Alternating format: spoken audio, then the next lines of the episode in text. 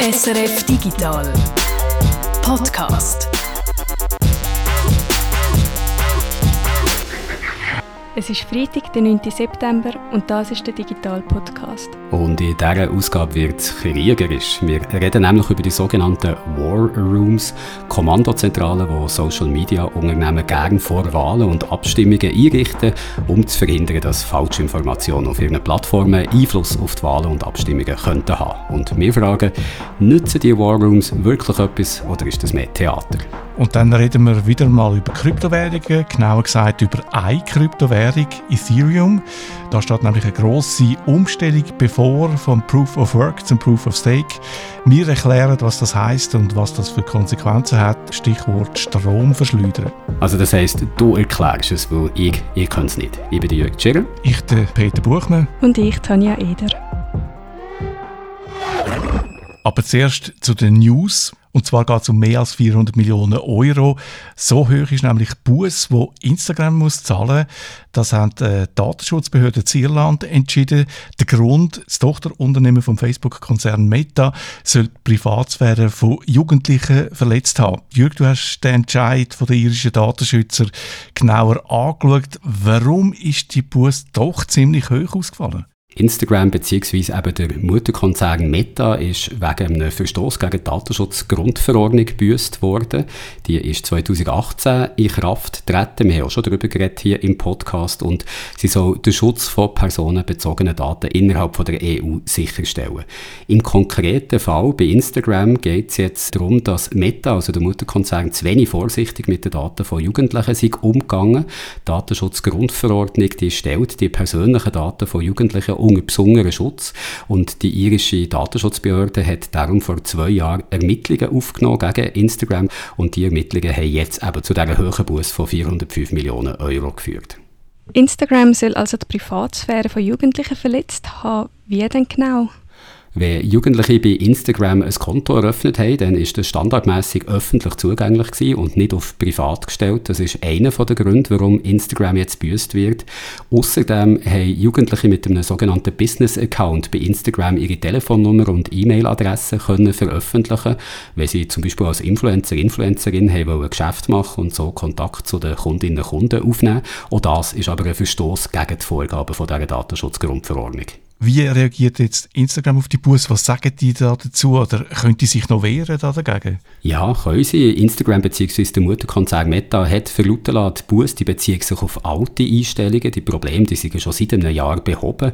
Seitdem haben sie auch neue Funktionen veröffentlicht, die, die Daten von Jugendlichen besser sollen schützen Meta ist mit der Entscheidung von der Behörde wegen darum nicht einverstanden und will dagegen Berufung einlegen. Und das könnte jetzt der Start sein für ein langwieriges Gerichtsverfahren. Wie weh tut denn jetzt die Buß Instagram oder Meta finanziell? Ist das ein Problem oder zahlen die das quasi aus der Kaffeekasse? Also zuerst muss man vielleicht sagen, Kritiker, Kritikerinnen, die haben immer wieder bemängelt in der Vergangenheit, Behörden würden zu wenig streng gegen die Verstöße von dieser Datenschutzgrundverordnung vorgehen. Das Ganze ist so ein bisschen ein zahnloser Papiertiger. In den letzten Jahren haben sich jetzt aber ein paar größere Bussen ergeben. Im letzten Jahr ist zum Beispiel Amazon mit einer Rekordbuß von 746 Millionen Euro beleidigt worden und auch Meta ist schon mehrfach büßt worden, im März gerade mit 17 Millionen Dollar und letzten September mit 225 Millionen Dollar. Dollar. Also da ist einiges zusammengekommen für Meta. Allerdings, allein im letzten Jahr, also im 2021, hat das Unternehmen einen Umsatz von fast 118 Milliarden Dollar gemacht und einen Gewinn von fast 40 Milliarden Dollar. Und auf das gerechnet ist die Buß von 405 Millionen jetzt mal 0,3 Prozent vom letzten Jahresumsatz und 1 Prozent vom Gewinn. Etwas, wo Facebook wahrscheinlich nicht gern zahlt. Also sie haben ja schon angekündigt, dass sie Berufung werden einlegen, aber in Knie zwingen wird so etwas der Konzern natürlich nicht. Nach den Vorgaben von der Datenschutzgrundverordnung wäre noch viel mehr möglich gewesen, was die Buß angeht. Die äh, Grundverordnung schreibt nämlich vor, dass ein Unternehmen mit bis zu 4% vom Jahresumsatz kann gebüßt werden und bei Meta wären das stolze 4,7 Milliarden Dollar, also mehr als das Zehnfache von der jetzigen Buß.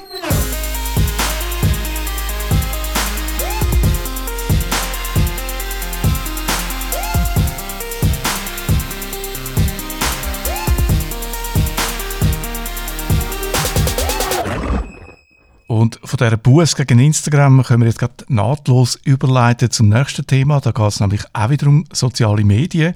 Im November wird in den USA gewählt und da hat man natürlich Angst, dass Falschinformationen in den sozialen Medien das Ergebnis könnten beeinflussen.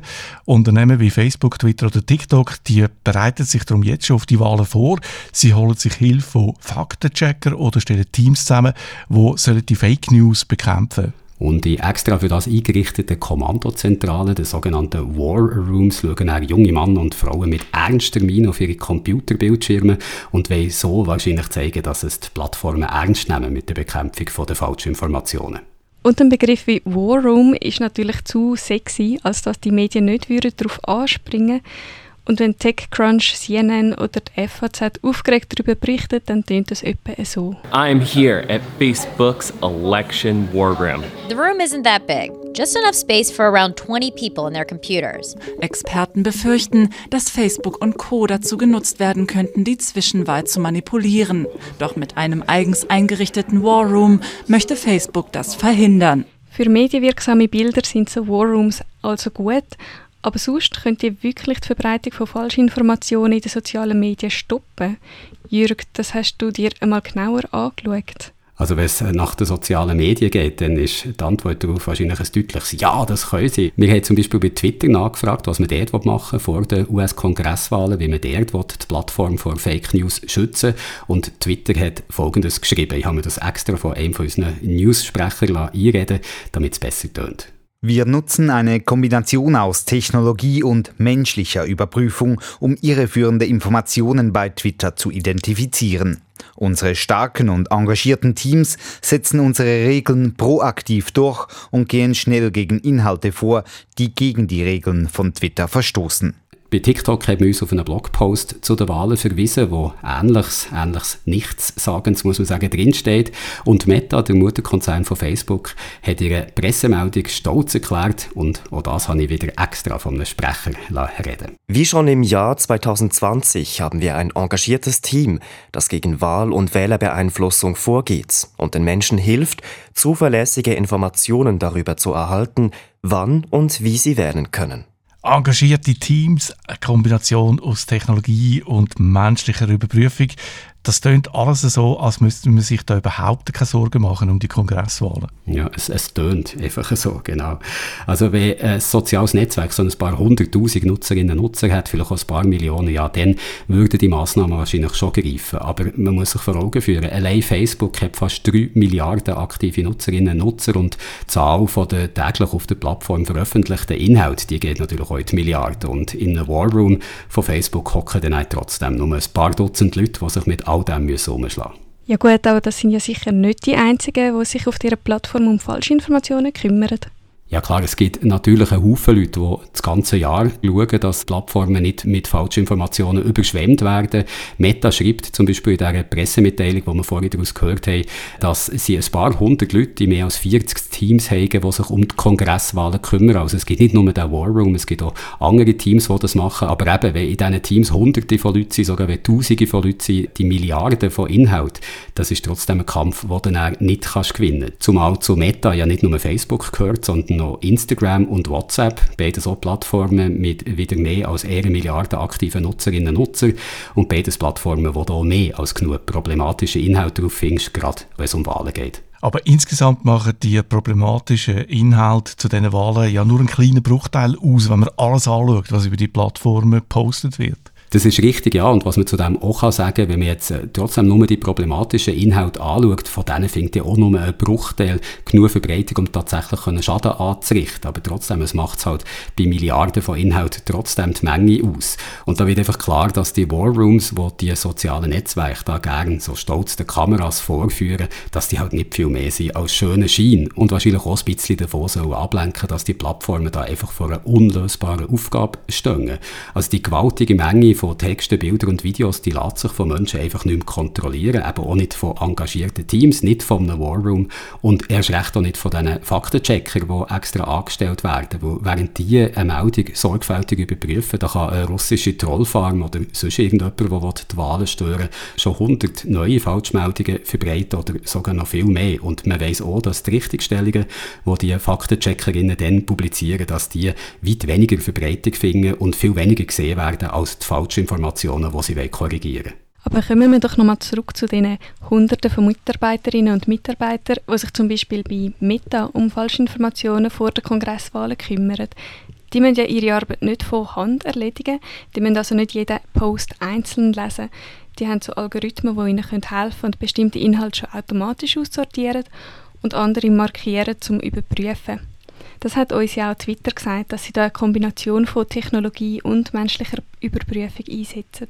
Das stimmt, da kommen immer auch Algorithmen zum Einsatz, die da helfen sollen, aber auf die Maschine kannst du bei der Bekämpfung von Falschinformationen leider auch nicht verlassen. Für das ist die künstliche Intelligenz, und ich setze es Intelligenz da mal in Anführungszeichen, wo sich die Plattformen immer loben, dass sie sie einsetzen, für das ist die künstliche Intelligenz einfach zu wenig intelligent. Das ist zum Beispiel während der Corona-Pandemie klar geworden. Während der Lockdowns haben bei Facebook und Twitter die Algorithmenkontrolle von den Plattformen übernommen, weil die Mitarbeiter Mitarbeiterinnen die sich sonst um die problematischen Inhalte kümmern, im Homeoffice aus rechtlichen Gründen nicht auf das entsprechende Material haben dürfen zugreifen Jetzt ist natürlich die Frage, wie haben sich die Maschinen geschlagen?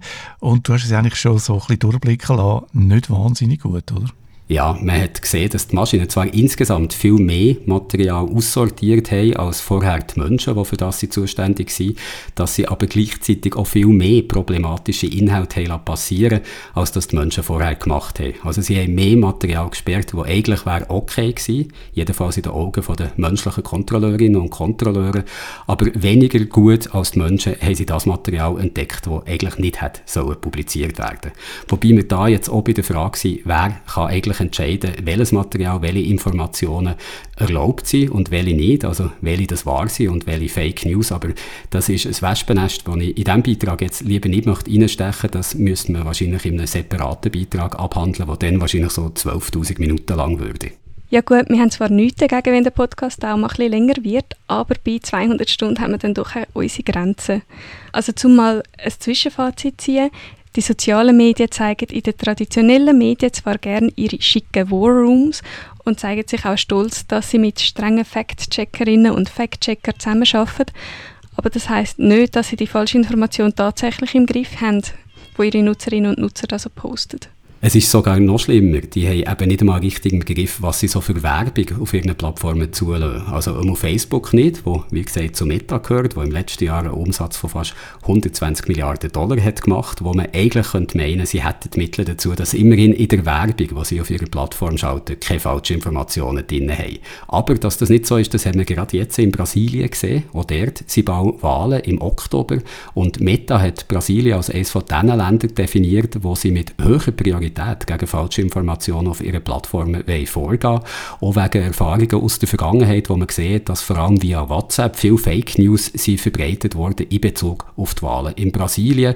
Insgesamt ist Facebook in Brasilien das meistgenutzte soziale Medium und Meta sagt, sie hätten sich darum umfassend auf die Wahlen jetzt im Oktober vorbereitet alles, was du jetzt uns erzählt hast, Jürg, ähm, erweckt eigentlich eher den Eindruck, dass die Vorbereitungen nicht so wahnsinnig im Griff haben, dass Meta das nicht wirklich im Griff hat, wie sie das gerne würde glauben machen.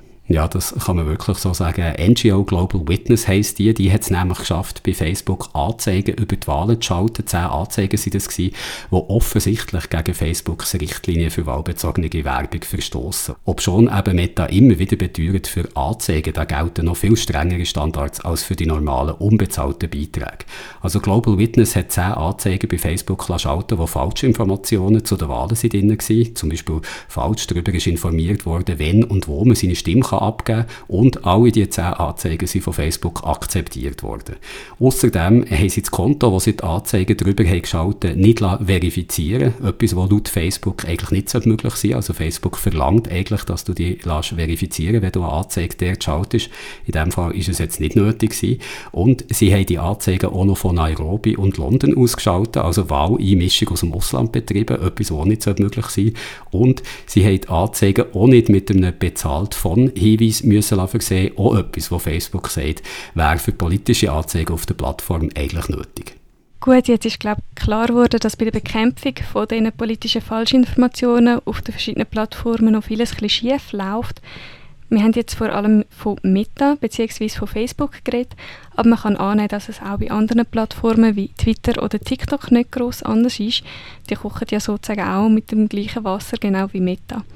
Kommen wir also zum Schluss noch zu der Frage, Was jetzt? Was wäre eine bessere Lösung, als einfach einen medienwirksamen War einzurichten? Ich glaube nicht, dass da schon jemand eine wirklich praktikable Lösung hat gefunden. Jedenfalls keine, die sich auf Plattformen mit Milliarden von Nutzerinnen und Nutzern würde anwenden Mehr Medienkompetenz könnte helfen, auch das kein neuer Ratschlag, aber so wäre die Hoffnung, dass das Publikum Fake News bei Twitter, Facebook oder TikTok nicht mehr einfach für bare Münzen nimmt oder vielleicht auch ganz allgemein eingesehen, dass solche Plattformen nicht unbedingt der Ort sind, wo man an möglichst objektive Informationen kommt. Es gibt auch Forderungen, alle Nutzerinnen und Nutzer Nutzer sollten sich bei der Anmeldung bei Facebook eindeutig identifizieren, also eigentlich ihr Konto verifizieren, so wie man das heute schon bei der Werbung muss machen oder sollte müssen machen. Es klappt ja nicht immer, wie wir vorhin beim Beispiel Brasilien haben gehört. Und es ist auch nicht ganz klar, was die Pflichten wirklich bringen. Also für normale Nutzerinnen und Nutzer wäre das einfach ein zusätzlicher Aufwand, während ich glaube, Akteure, Akteurinnen mit bösen Absichten, die würden trotzdem einen Weg finden, die neuen Hürden zu umgehen. Gewisse Beobachter schlagen auch vor, die Plattformen sollten sollten unmittelbar vor den Wahlen und Abstimmungen mal vorübergehend ihren Dienst einstellen, so wie zum Beispiel auch bei den öffentlich-rechtlichen Medien wie im SRF vor solchen Terminen besondere Sorgfaltspflichten gelten. Aber ich glaube, niemand denkt ernsthaft, dass so etwas wirklich eines könnte passieren. Der Ausfall an Werbegeldern, wo die sozialen Medien mit so einer kurzen Pause hätten, der würde jedenfalls um einiges mehr kosten, als so medienwirksame War Rooms einzurichten. Warrooms, wo dann eben junge Menschen mit ganz ernsten Mienen auf ihre Computerbildschirme schauen können und so tun, als hätten sie das mit den Fake News total im Griff.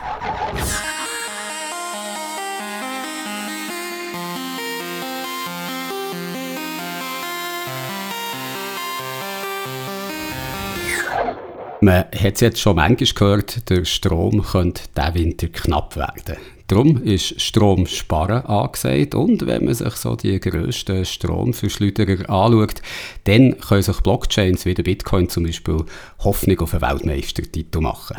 Nummer zwei von den Kryptowährungen, Ethereum, gehört auch zu den Verschwendern, macht jetzt aber ernst mit Stromsparen und hat diese Woche der erste Schritt eingeleitet für eine grosse Umstellung. In den nächsten Tagen kommt dann der zweite Schritt. Ethereum stellt dann nämlich auf einen neuen Algorithmus um, einen, der eben nur noch einen Bruchteil so viel Strom soll brauchen wie jetzt. Und jetzt noch die Fachbegriffe dazu. Bis jetzt hat Ethereum mit einem sogenannten Proof of Work Mechanismus geschaffen, so wie zum Beispiel auch der Bitcoin.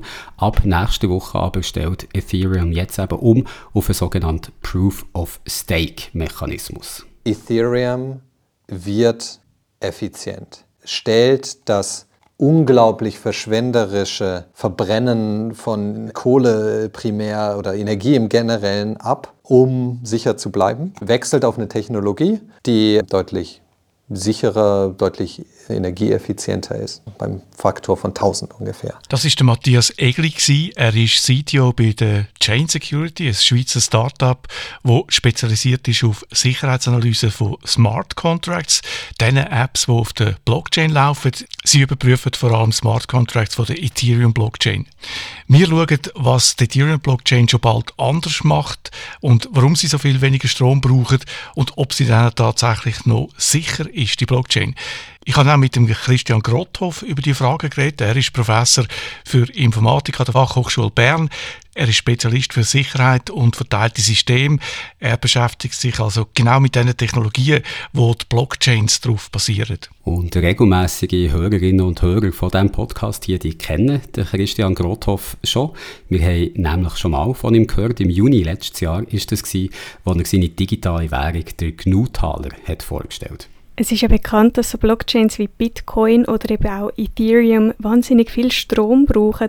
Wie viel denn genau? So genau kann man es nicht sagen, weil das schwankt enorm. Es gibt eine Webseite, wo man äh, schauen kann, was der Verbrauch im Moment gerade ist. Die rechnet dann das um auf ein Jahr rausgesehen. Also wenn der Verbrauch jetzt konstant so weitergeht, was würde dann die Bitcoin-Blockchain zum Beispiel in einem Jahr an Elektrizität brauchen? Das schwankt so zwischen 40 und 170 Terawattstunden pro Jahr. Im Moment gerade ist es bei 90 Terawattstunden beim Bitcoin. Äh, zum Vergleich, die Schweiz braucht etwa 60 Terawattstunden Strom pro Jahr. Ethereum verbraucht im Moment etwa 70 Terawattstunden. Der Stromverbrauch hat bei diesen beiden Blockchains im letzten Jahr stark zugenommen. Also ich bin überrascht gewesen. Ethereum braucht jetzt äh, rund zehnmal mehr Strom als noch vor zwei Jahren. Und für zwei Überweisungen braucht Ethereum rund 400 Kilowattstunden zwei Überweisungen entspricht einem Verbrauch von einem Haushalt in einem ganzen Monat. Und Achtung, der Stromverbrauch ist unabhängig von den Transaktionen, die gerade darüber laufen. Also wenn man jetzt denkt, ich tue jetzt weniger überweisen zum Strom sparen, dann funktioniert das nicht, weil äh, der Strom braucht es einfach, um die Blockchains absichern. Also unglaublicher Stromverbrauch, wie wir jetzt gehört haben. Ethereum braucht heute mehr Strom als die ganze Schweiz. Darum, wenn wir jetzt vorhin den Matthias Egli von Chain Security haben gehört, der sagt, dank der Umstellung auf einen Proof-of-Stake-Mechanismus könnte das tausendmal weniger werden, dann ist das doch schon ein ganz grosser Schritt, oder? Und wenn man noch schaut, was da genau passiert, das ist ja so ein bisschen wie wenn man in einem fahrenden Auto mit einem unglaublich dreckigen Motor mitten im Fahren rein umstellt auf einen effizienteren Motor, der auswählt wechselt. Und äh, der Vergleich hinkt noch ein bisschen. Es ist nämlich noch, noch eins extremer, sagt der Matthias Egli. Gleichzeitig ist es halt ein Auto, das ähm, fährt, aber noch einen sehr großen Lastwagen voll beladen mit Gold hinter sich herzieht. Und die Leute hoffen nach wie vor darauf, dass es nachher auch, das, dass das Gold nicht äh, irgendwie in den Straßengraben gefallen ist bei der ganzen Übung. Es wäre nicht nur ein Lastwagen, das ist auch noch eine Untertreibung. Ich habe es ausgerechnet, es wären 170, 40 Tonner vollgeladen mit Gold. Das entspricht etwa dem ähm, Wert von, von dieser Kryptowährung IDR im Moment. Ja, da kann man hoffen, dass kein Unfall passiert. Ja, das ist also wirklich ein rechtes Risiko, das man mit dieser Umstellung da eingeht. Aber der Vorteil dafür ist Ethereum nachher umweltfreundlich. Die Ethereum-Blockchain ist nachher sicher umweltfreundlicher als jetzt, aber wirklich grün sagt die Technologie nicht, sagt Christian Grothoff. Also grüne Technik ist was ganz anderes. Ja? Wir haben jetzt sozusagen bei Ethereum gesagt, wir hatten da einen SUV auf Braunkohlebasis ja, vorher. Ja, und jetzt haben wir den SUV auf Erdgas umgebaut. Das Problem ist nur, der Rest der Welt, in der wir leben, wo wir Transaktionskosten haben, die anderen 99 Prozent der Transaktionen, die wir machen, die sind eher Fahrradfahren und zu Fuß gehen. Äh, insofern ist das nicht grüne Technik. Ethereum braucht zwar tatsächlich viel weniger Strom nach der Umstellung, eben nur noch ein Tausendstel, aber eben im Vergleich zu den konventionellen Zahlungssystemen, wo wir immer die ganze Zeit brauchen, die Kreditkarte, Twint äh, und wie sie alle heißen, ist es eben immer noch sehr, sehr viel Strom, wo sie brauchen. Also nicht optimal, aber doch viel, viel besser, als was wir bis jetzt haben. Wie bringen die denn das fertig, so viel Strom zu sparen? Es ist eben der neue Sicherheitsalgorithmus. Äh, Ethereum stellt um, wir haben es vorhin gesagt, vom Sicherheitsmechanismus, der auf Proof of Work basiert, auf einen Mechanismus, der auf Proof of Stake basiert. Bitcoin und Ethereum sind dezentrale offene Blockchains. Theoretisch kann da jeder und jede als Buchhalterin äh, oder Miner mitmachen und das niemand kann beschissen überwachen sich die Buchhalter gegenseitig. Immer nach einer bestimmten Zeit stellen die Buchhalter eine neue Seite oder eben im Jargon sagt man einen Block zusammen. Auf dieser Seite sind dann Transaktionen von der letzten Periode, die Überweisungen sind da drauf. Und dass man so einen Block kann abschliessen braucht es eine spezielle Zahl, die zu dem Block passt. Und wer die Zahl als erster findet, der kommt eine Belohnung über. Und äh, darum geht jedes Mal ein Rennen los. Bei Ethereum all 12 Sekunden, bei Bitcoin all 12 Minuten. Es geht ein Rennen los zwischen den Buchhaltern und das Problem dabei, die Zahl, die man muss finden, dass man die Belohnung bekommt, die kann man nicht gezielt berechnen. Man kann nur zufällig einfach mal eine Zahl würfeln und dann überprüfen, ob die passt oder nicht. Und wenn man Glück gehabt hat, äh, dann kommt eine Belohnung über. Meistens äh, hat man Pech und muss nochmal probieren. Im Moment muss man bei Ethereum im Schnitt 12 mal 10 hoch 15 mal probieren, bis man auf die richtige Zahl kommt. Also man muss es so viel mal probieren, das kann man sich gar nicht mehr vorstellen. Die Rechnerei braucht also Strom wie blöd. Jetzt geht es aber plötzlich anders. Wie wird dann nach dem Wechsel die Ethereum-Blockchain gesichert? Wer jetzt in dem neuen System mitmachen als Buchhalter, der muss Geld zuerst auf ein Sperrkonto einzahlen und wer dann beim Beschissen verwünscht wird, der verliert im Extremfall sein ganzes Geld, das er dort äh, eingezahlt hat. Man haftet also mit seinem Geld, mit seinem Einsatz und darum auch der Name Proof of Stake. Genau, der Stake heisst äh, das, was man halt da eingesetzt hat, der Einsatz, wo, wo man hat. Im neuen System heißen die Buchhalter dann nicht mehr Miner. Der Ausdruck kommt ja von, dem, von der Rechnerei. Das ist wie Schürfen nach Gold. Sie heißen jetzt neue Validatoren. Das sind also die, die etwas überprüfen. Das neue System löst alle zwölf Sekunden so einen Validator aus. Der kann dann neu so eine Seite in die Buchhaltung einfügen und äh, wird dann dafür zahlt, also dass man das darf, das wird per Los bestimmt, aber es hängt auch davon ab, wie viel Geld das man da äh, gestaked hat, also wie viel, mit wie viel Geld das man bürgt. Je mehr Geld, das man auf das Sperrkonto eingezahlt hat, desto größer ist die Wahrscheinlichkeit, dass man äh, vom Los ausgewählt wird und dann natürlich auch die Belohnung bekommt. Das alles wird nachher noch mehrmals überprüft. Also es liegt nicht nur an einem, wo da äh, sagt, was jetzt da die Buchhaltung ist und was nicht.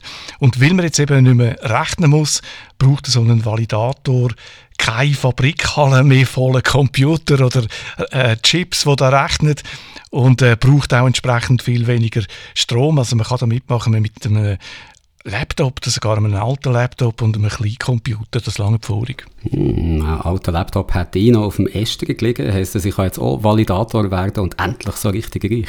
Die gute Nachricht ist zuerst einmal, ja, du kannst mitmachen, wenn du einen kleinen Computer hast. Du musst natürlich Geld auf ein Sperrkonto einzahlen und mit dem Geld haftest du und das kann teuer werden, wenn man dich beim Schießen verwünscht.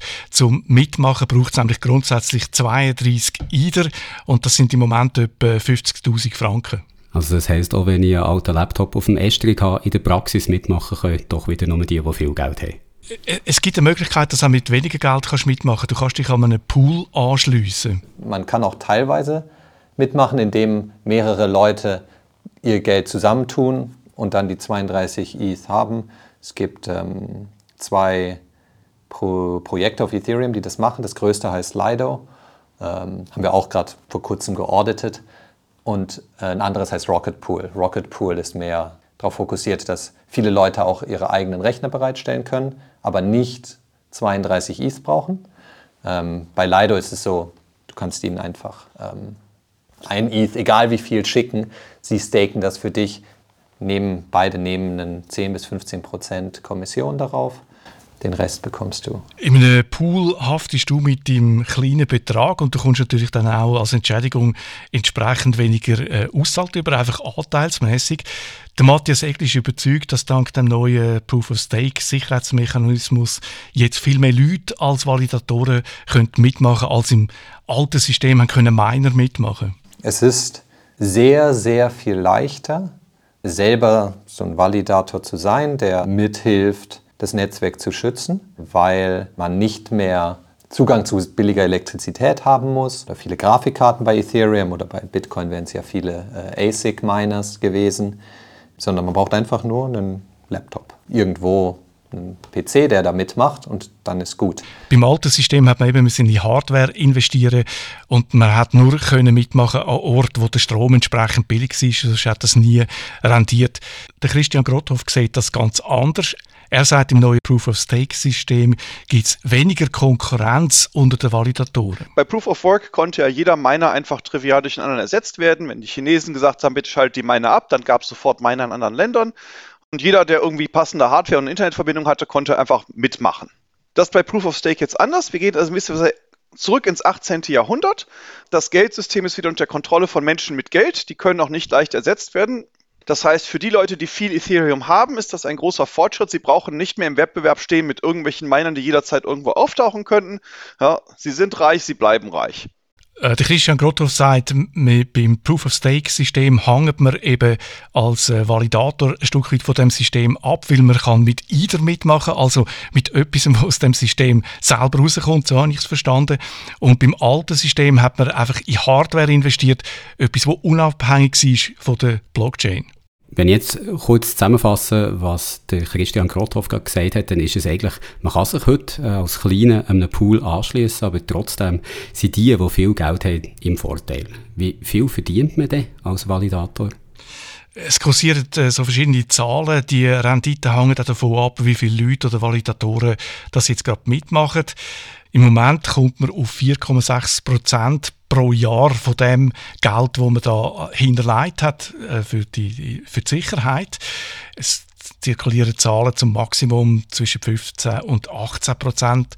Soll das sein, also immer pro Jahr gerechnet. Und eben, man kann sich also an einen Pool anschliessen.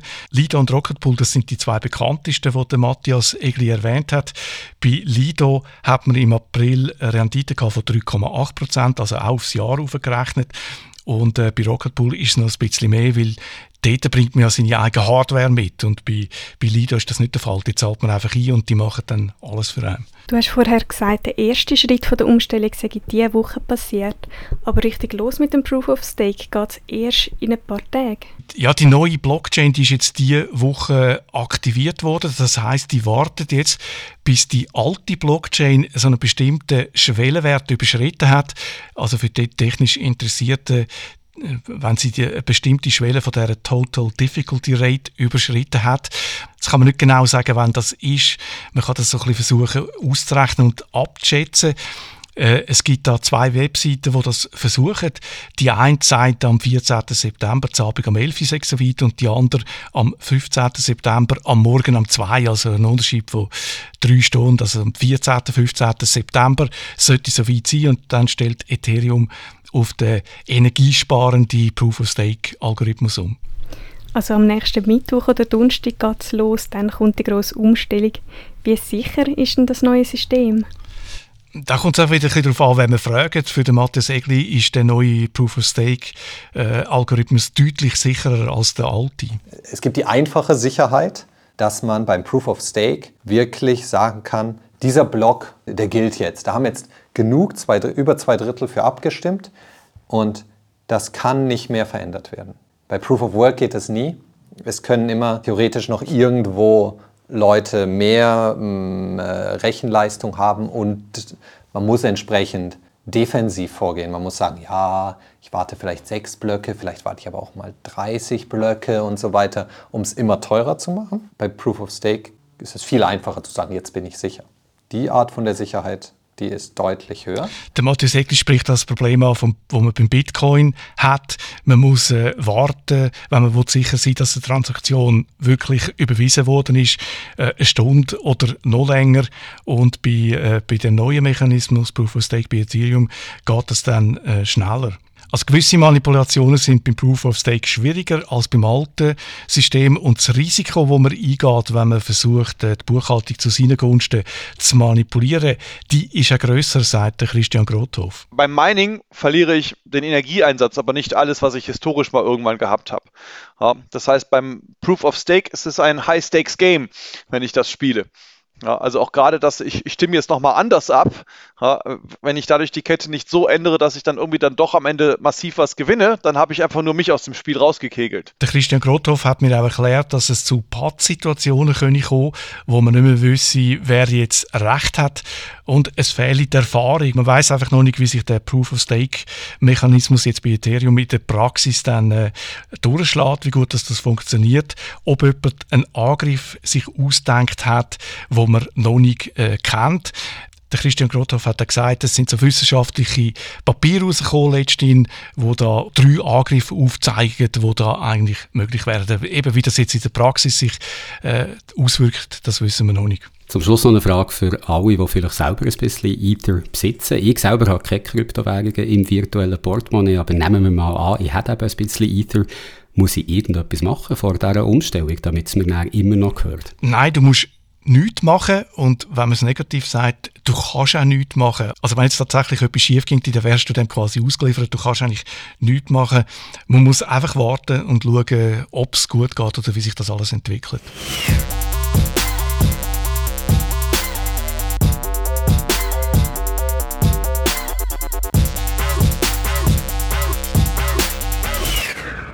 Und da sind wir schon wieder am Schluss vom Podcast von dieser Woche. Und ich bin mir nicht ganz sicher, aber ich glaube, jetzt habe ich doch eine Lösung gefunden für das Problem mit der falschen Information in den sozialen Medien. Man sollte da einfach einen Proof-of-Stake-Mechanismus einführen. Ähm, also wie meinst du das genau? Es ist ganz einfach. Es dürfen nur noch die Leute etwas posten, die, ja, sagen wir mal, einen Aktienanteil von mindestens 10% am jeweiligen Social-Media-Unternehmen haben. Und bevor sie einen Post dann veröffentlichen, müssten sie auch noch eine unglaublich schwere Rechenaufgabe lösen. Also nicht einfach so ein «Was gibt 2 und 7», wie man es manchmal bei Captchas hat, sondern «Was weiss unsere Pi bis auf die 4 Millionste Stelle hinter dem Komma berechnen oder so. Dann würde aber ziemlich schnell niemand mehr etwas über soziale Medien veröffentlichen. Eben, ich habe doch gesagt, ich habe eine Lösung für das ganze Problem. Nichts danke, gern geschehen und tschüss zusammen, bis nächste Woche. Tschüsseli. Ade miteinander.